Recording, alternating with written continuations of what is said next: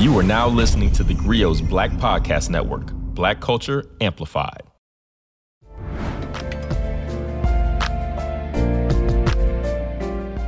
What's going on, everybody? I'd like to welcome you to a very special episode of Dear Culture. And it's special for a couple reasons. Number one, there's no guest. It's just going to be me talking, uh, sharing. This is probably going to be the most personal episode of Dear Culture that exists, at least in this current iteration of it. It's also special because it's going to be a two parter. Uh, the first part of this episode is going to effectively break down uh, an introduction to this story that I'm about to tell, uh, an, an introduction and a lead up. And the second part of this is probably going to be a bit longer and, and kind of give information about what happened since. Something I haven't talked about at all that's not completely true, but we'll, we'll, get we'll get to that now that I think about that out loud. But anyway, um, this episode of Dear Culture, we're going to be talking about an article that I wrote that uh, changed my life and ruined my family life for a couple years. And the reason I'm doing this now is because the five year anniversary of me writing this article, uh, which is titled How Trump Ruined My Relationship with My White Mother, is right around the corner. I realized I wrote that August 18th, 2017, when I was uh, just joining the Root. This is right after Very Smart Brothas had been purchased by Univision to become part of the Root. And uh, I wrote that article. It probably to this day stands as the most read thing that I've ever written, bar none. But I also haven't really talked about that article much since. Uh, definitely not very publicly. And that's for many reasons. I already alluded to the fact that it uh, ruined my family for many reasons. Uh, a lot of choices were made that led up to that. And a lot of those choices were on my end, decisions that I made that negatively impacted the way uh, this story uh, went. The most important reason, though, why I am doing this episode, especially at this time interval, is because um, on February 8th of this year, 2022, my mother passed away. And uh, to date, it is uh, one of the most difficult gut punches uh, I've ever felt. And I've seen, I'm somebody who's seen a lot of death. Unfortunately, I've borne witness to death firsthand. Um, in in in many ways, unfortunately, I've seen things that I, I've I've wished I would never have seen in my life. Losing my mother uh, has been difficult. We're gonna get to that in the second part of this discussion, the second part of this uh, this episode. Um, there might be tears. I'm just gonna be honest with you. I just I want to put that there out there up front. I'm entirely possible that I might shed a tear or two when I'm talking about uh, both what happened with my mom and then her passing away. Um, yeah, it's a club I'm not I, I'm not excited to be a part of. I know it's a club that we're all going to join at some point, unfortunately, uh, unless you pass away before your your parent does, which you know I hope that's like a parent's worst nightmare. But um, but yeah, so you know, sit tight, buckle up. I'm gonna break down exactly how I got to writing that article that uh, has become the thing that more people have asked me about in my writing career since I've written it. No matter where I go, even even recently, um, people have stopped and asked me uh, since I wrote that article what happened with my mother. They know she passed away. You know, were we good? How were we? Um, you know, you ever as a writer, you always hope that the things that you write impact people. You just hope it doesn't negatively impact you in the process. And you know, by the time we're done with this, there's a couple lessons that I I'm going to speak to things that I've learned about just by virtue of having written that article. But let's let's start with the background. So, this is an article that I wrote August 18th, 2017. Um, it's available online. Again, I wrote it while I was a, while I was a, a writer at the Root, and it was born out of years of frustration that I've had with my mother um, and the conversations we've had that have had any type of racial nature or tone to them, right? So, my mother is white. She's a French immigrant, though. So, she moved to America when she was, I want to say, 13, uh, right before high school. Her and my family, my grandmother, uh, I think my grandfather was already here from France. They moved to a tiny town in Michigan called Saline, which is in that Ann Arbor, Ypsilanti area.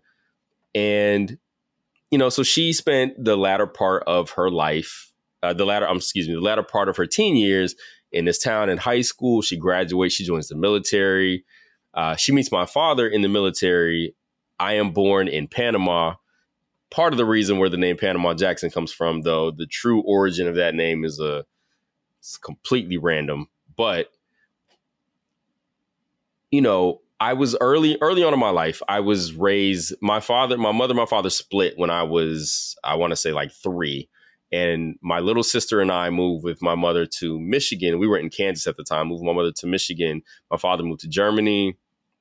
So I was living with my mom um, in southeastern Michigan, Ann Arbor, Ypsilanti, like all the you know these places outside of Detroit, and you know, we moved around a bunch of places. But anyway, as I got older, you know, we ended up going to live with my father when I was six, and my little sister was was uh, three. So I'm sorry, I left to live with my my mother and father split when I was three, and my little sister who had been just been born. Yeah, I got to get that timeline right. So when I'm six, I'm with my father and my stepmother, and I have stepsisters, but we're all family, right? My mom, my stepmother is someone I call, I refer to as my mother. My mom, I call her mom. There's no you know, there's none of that other stuff. And, and that can get confusing when telling the story. And it actually confused many people along the way because people are like, why are you referring to this as your white mother in telling this story? But to know my life, you have to understand that while I was, uh, well, I, I, have been blessed. I was blessed with two mothers. I have my, my biological mother, who also was very instrumental in raising me, and my stepmother, who was vital and instrumental to my upbringing and helping establish my cultural identity in who I am as a person, right? So I grew up. I'm in Frankfurt, Germany. Then we moved to we moved to uh, Madison, Alabama, where I attend high school.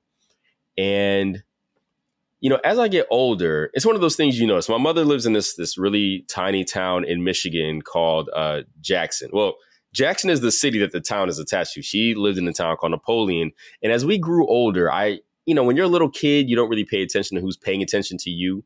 But as you get older, you start noticing people noticing you. And I'm a I'm a black boy. I'm getting bigger, and I'm just kind of noticing the eyes that we get when we go places. And over time, I would have these conversations with my mother, and I would say, you know, I'm noticing these things, or I'm uncomfortable here for these reasons. And she would often be what I felt was dismissive of my my feelings about that.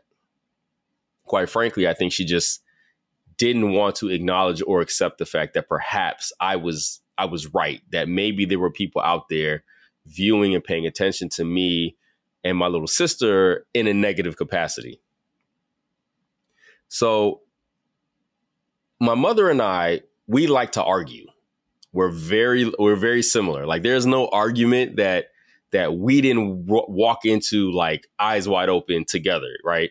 We would argue about racism, we argue about politics, we argue about any manner of thing. Like just if there's an argument to be had, we were probably going to have it at some point. Now we had a lot of fun though. I mean, you know, we had a lot of fun. Like my mom was fun. She liked to do fun things. She would take us to do all manner of things. Like stayed in the cabin for, you know, we stayed cabin, we stayed in the cabin for like a, a month. We stayed on a lake. Uh, my mom believed in laughter and believed in joy and believed in, you know, just making sure her children didn't want for anything.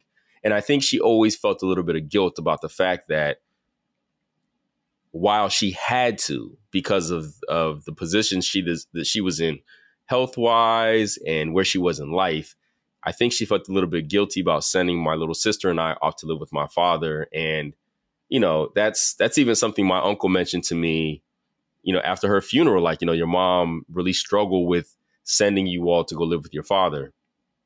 But I think ultimately it was probably one of the great things that happened in my life because it gave us some more stability. uh, it set me live with my father and my stepmother. And again, my cultural identity was shaped by those people, right? Like I am a very strong, very secure black man. And it's because of how I was raised, right? I understood that my mother was white, but my father was very clear you are black. That is who you are. I don't know if that's what I would have gotten if I'd grown up with my mother. But the point is, we we argue about anything despite the laughter. But again, let me I'm gonna tell this this real brief story about the kind of fun we would have. One day, when I graduated from, uh, I have a master's degree from the University of Maryland. I um, my mother and I were bored, and we were trying to figure out something to do. So we just got in a car and drove to Mount Vernon. Mount Vernon being George Washington's plantation. We drove down there. I mean, I was dressed in the most ridiculous of fashion. I'm pretty sure I had like a black Alicia's t-shirt on, had bandana on, and a straw hat. Like I was just giving 100% pay attention to me my mother and I are walking around this plantation like having a blast. Like because we're like cracking, like we're talking about how ridiculous like colonialists and all these people were who literally enslave people. Like we're we're we're doing that kind of stuff together. So it's it's not it's not that we didn't have fun. And my mom my mom at one point was very much in my estimation like understanding of of the plight or understanding what her children would go through. But that changed. We would get into these arguments about racism, particularly whether or not it existed, whether or not if race was a potential reason why something might have happened, whether it was legitimately on the table. I can't tell you how many times she would dismiss my claims of racism. There's that famous uh, famous study that was out there about people sending the same resumes in, but putting one with a, an ethnically like an ethnic name versus one like a you know middle American Ohio type name, and the the differences in the percentage of callbacks people got simply based on the name, and she just refused to accept things like that as being facts. So as I got older, as I got more secure in myself and who I was, we got into more and more arguments and debates about that type of stuff. she the my mom was a was a George Bush fan, George Bush supporter. I remember when when Bush was elected, uh, very excited about that. We used to have all these arguments about that, and I'm going to speed through a little bit of this because I want to get to the point of of at least this first part of this first episode. But the point is, my mother and her husband were Republicans devout Republicans. They're NRA members, Republicans, small business owners. Uh, they owned a little restaurant, awesome place. My mother was an amazing cook, uh, amazing. Like she could make anything. And so she opened a restaurant. She actually they opened a, a hot dog stand at first, and then they opened a, a, standalone restaurant. But they also owned a gun shop. You know, so they were entrepreneurs, like Middle American, Michigan entrepreneurs, politically Republican right? So, you know, I don't remember a ton of discussions during the Obama years. But as as the Obama presidency came to a close, I did notice when we started talking about who people would be voting for, a pretty sizable and substantial like leaning towards anti-Hillary, right? My mom hated Hillary Clinton. You'd almost think it was personal the way that she used to talk about Hillary Clinton. So I knew she would be voting for Trump once Trump was the nominee because she couldn't possibly vote for Hillary Clinton. Like she hated this woman. I mean, I, really wish I had a clip of her just talking about her disdain. It was it was truly mystifying. But over time, I started to notice how her it was less about Hillary, more about actively being endorsing of Trump. And my sister and I, we had conversations about this because we're like, yo, like I think I think Mama's to vote for Trump, but I don't think it's about Hillary anymore. I think she's actually voting for Trump. This started to come to a head during Thanksgiving, the year, I guess that was uh, Thanksgiving, the year that Trump was uh, elected, 2016. Um, we were gonna go we went to my mother's house for thanksgiving but the original plan was to go to a family's house for thanksgiving and I remember being like, I'm not going over there. Like, it's too, this is too raw. Like, we care too much about the fact that Trump is in office because of all the racist rhetoric and all of these things that we heard. And I don't want to be in a space with a bunch of people who are going to say things that I can't respond back to without starting a, a, a race riot. And my mother thought I was being ridiculous, but ultimately we decided not to go. But during that same trip, we went to go visit her restaurant. And like, I also have to state my mother, while being a Trump supporter, was also like anti the whole Black Lives Matter thing. Like she just she thought it was a bunch of miscreants and people who were just like actively just being disruptive. So we go to her restaurant. This is on the way out of town. Shouts out to my wife who literally had to uh, calm me down or stop me from like really saying the things that I wanted to say you know, so uh, the the town police officer shows up, and I remember my, you know, they my my mom and her husband are basically like, you know, if if you people, and she didn't say you people, but, you know, people would would meet more cops like this, then they wouldn't have this negative views of police and all this other stuff. Like they basically like like everybody else is the problem. Like it's not the police, it's it's it's it's us. It's us people who are Black Lives Matter and and complaining about things that the police are doing. We're the problem. So I remember being like incensed by that, but like, whatever. That's November of 2016. Fast forward to August of 2017. My mother comes to visit, my aunt comes with her. We had this ritual. There's this store in Pentagon City Mall right outside of Washington, D.C. in Arlington that has like all these great America souvenirs. Like you can get Obama bobbleheads, and you can get all that kind of stuff, right? You can get toilet paper with um, Trump tweets and stuff like that. It's one of those type of places. And she always wants to go to the store. We go to the store and because she wants me to, she wants some Make America Great Again t-shirts, right? I don't I hate those things, but she wanted them. I knew she's gonna take them back home, give them to her husband and other people, blah, blah, whatever. It's not a big deal. That day on TV is a there's a news story about somebody who put like one of those, you know, you drive out like a car dealership and they got like one of them huge balloon things with the arms all flapping and flailing. Somebody had put one of those on the National Mall, but it was like Trump, like a chicken. And this was a news story. And my mom was so pissed about this. And she was like, nobody's ever been more disrespected than Trump. Trump is the most disrespected person like ever, most disrespected president. I'm like, uh, ma'am, the guy who just left office has been way more disrespected. His wife is more disrespected. His family, like an entire eight years of disrespect from people who claim he was never even the president and use racism as a means of describing and discussing him. We got into a huge argument. I mean, like a fight, like yelling at each other. I'm pretty sure I cussed my mama. And that caused me to later on that night pull her to the side and apologize. It's like, Mama, I'm sorry. I shouldn't have spoke to you that way. I feel how I feel, but I should never speak to you that way. You're my mother. I'm gonna I'm gonna relax. I'm gonna chill. We talked, we hugged, high five, like you're my son, you're my mama. We love each other. Like, we're not gonna do this again. The next day, my mother in the morning walks downstairs in her Make America Great Again t-shirts. I was incensed. I'm like, ma'am, what you're not gonna do in my house is wear these shirts. That's not what we're doing. You can't do that. And she was like, I'm I'm wearing it. I'm not taking this thing off. I refuse to take this thing off. It's just a shirt. It's just a shirt. It doesn't mean anything. We get into another argument about what make America great again means and how I view it as like a racist dog whistle, but she's like, it's just a shirt. It's just words. It doesn't matter. You stop persecuting everybody, blah, blah, blah. That day, we're going to pick up the license plates for my new car. I just got my car, but the license plates at the dealership, which is in Rockville, Maryland. Excuse me.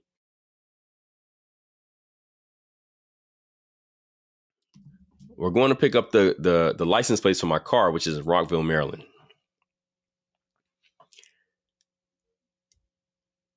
While walking out of the door, my mother says to me, Why does this shirt offend you? And I said straight up, Do you really want to know or are you trolling me? Because if you really want to know, I will tell you why. But if you're just trolling me further, I'm not responding to this question. And she says, I really want to know.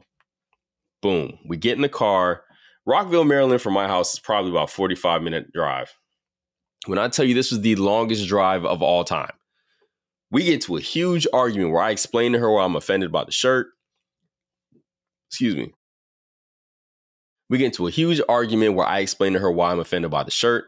She explains to me why it's stupid that I'm offended by the shirt, that I have no right to be offended by the shirt because it's just words and I'm deciding to be offended and blah. And all of us who are offended by these things are decided.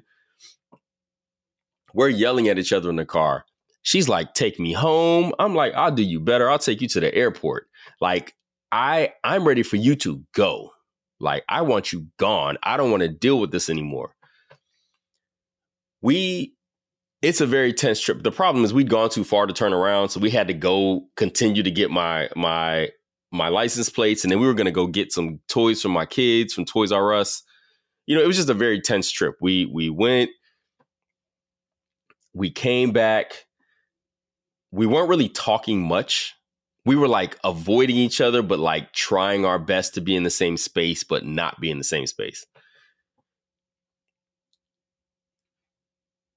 she's leaving on that Saturday. So this probably happens on that Thursday. She's leaving on that Saturday morning. We're sitting there waiting. I'm basically waiting for her to leave, right? Like I'm just like waiting for the time. Like, is it time to is it time to hop in the car yet and go take you to the airport? And then we're watching TV. And then what happens? Charlottesville erupts. We begin tonight with that breaking news a horrific scene in Charlottesville, Virginia, a white nationalist rally that descended into deadly violence and chaos.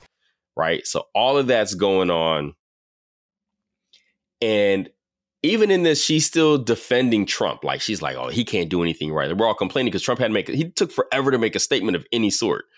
She's like, he just can't catch a break. And she agreed the police were doing a terrible job down there. She was like, the police are doing a crappy job, but she was still defending Trump. Take it to the airport. Excuse me. I take her to the airport, put her in the put her on the airport, tell her I love her, and she's like, "Well, it's been real." Now, she didn't mean it in the black way, like it's been real, like peace out. She meant it like this has been a, it's been real, like it's been whatever. That next week, I end up like I'm seething. Like for a week, I'm hot. Like I don't want to talk to my mother, and I don't. I don't speak to her. I'll talk to my sister back and forth, and I get in. I guess it must have been a, that Monday. I I sat down and I was like, I got to get this out. And I started writing this article, how Trump ruined my relationship with my white mother. Now, I I wrote it.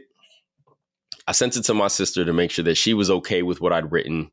Uh, she's like, "Well, it's honest. This is so well written." Blah blah blah. I sent it to Damon. Damon was like, "Yo, publish that immediately." Um, but I sent it to our editor, who is currently my editor at the Grio as well, and she edited down, cut some things out, blah blah blah, and then it published. I was so hurt. My feelings were hurt. I had a lot of emotions and feelings out, and I wrote them and I got it out. And I wrote at the end of that, like, you know, blood is not thicker than like than like liberty, right? Like basically just because we're family does not mean that I feel like I owe you I owe you my familyness, right? Like forget that. Like the the harm and the danger I feel like you're putting me and my kids in is something that I can't deal with. So if we not, we might not have a relationship anymore. So I wrote all this out, right? I'm one of those writers. I write things down, I drop it, I move on. I wasn't thinking anything of it. I didn't think this article was about to go viral, right? I didn't think it was about to like hit the streets, but it did. I mean, it got shared thousands of times. You know, every time I looked up, it was being shared by other people. I'm on Facebook and my name is just popping up. I'm getting notification after notification because the it was shared so many times by so many people. People in my own family who have also had other issues with other members in our family read it and reached out to me. And this is on my white family as well. And like, yo, like I don't I don't think you realize what you wrote and how much this impacts our entire family kind of stuff. Um the story got so big, I actually was concerned about it because and this plays into the later part, I didn't tell my mom I was doing this, right? I was writing it and I didn't tell my mother I was doing this. But all of a sudden, I'm getting reached out to by CNN, by MSNBC. Like I'm getting reached out to by news outlets. The the time the the Washington the Washington Post the New York Times like people want to interview me about this article because apparently I struck a nerve about like the the divide in politics and family and all of that in America at the time. Like it was it really did things. This is I won awards because of this article right? Which is cool except on the back end this is the article that ruined my life right? Or it didn't ruin my life, but it ruined my family for some years. And that's that's the part that everybody knows thus far. That's as far as it's got because once we got to this article where I'm writing it, I pretty much stopped talking about it. And that was both by design and for my own peace of mind. But out of respect and deference for my mother, I decided now was probably the time to share what what happened after. Like how me and my mom were doing when all of you would stop me in the street to talk to me about it, when I'm going to do speaking engagements, how you know, it without fail, somebody asking a question in the audience would always say, How are you and your mom? Or that article that you wrote. I've had I, it made me go speak to my mother about some of the issues we had, kind of thing. Um, and I appreciate the care and love that everybody's given me about that. So I decided that now is the time to share the rest of that story because it gets really bad, it gets really sad, it gets really painful. And, you know, it took a lot of work and healing for us to get back to a place. And as I remind you, my mother passed away this year. And thankfully we were good, but man, I'm really hurt about the years that we lost out on because of the hurt that we caused each other behind this and what I did because of it. So we're going to stop there for this first half, this first half of this episode, this first part of the discussion. Uh, make sure you check out next week for the second half, the part that nobody's heard, the, the part that nobody knows unless you know me very personally, um, and what happened in my family, what happened between my mother and I on the after on the other side of the how Trump ruined my relationship, my relationship with my white mother article that I won awards like that for. Uh, so thanks for listening. This is Dear Culture. I'm Panama Jackson. Make sure you check out uh, episode two next week.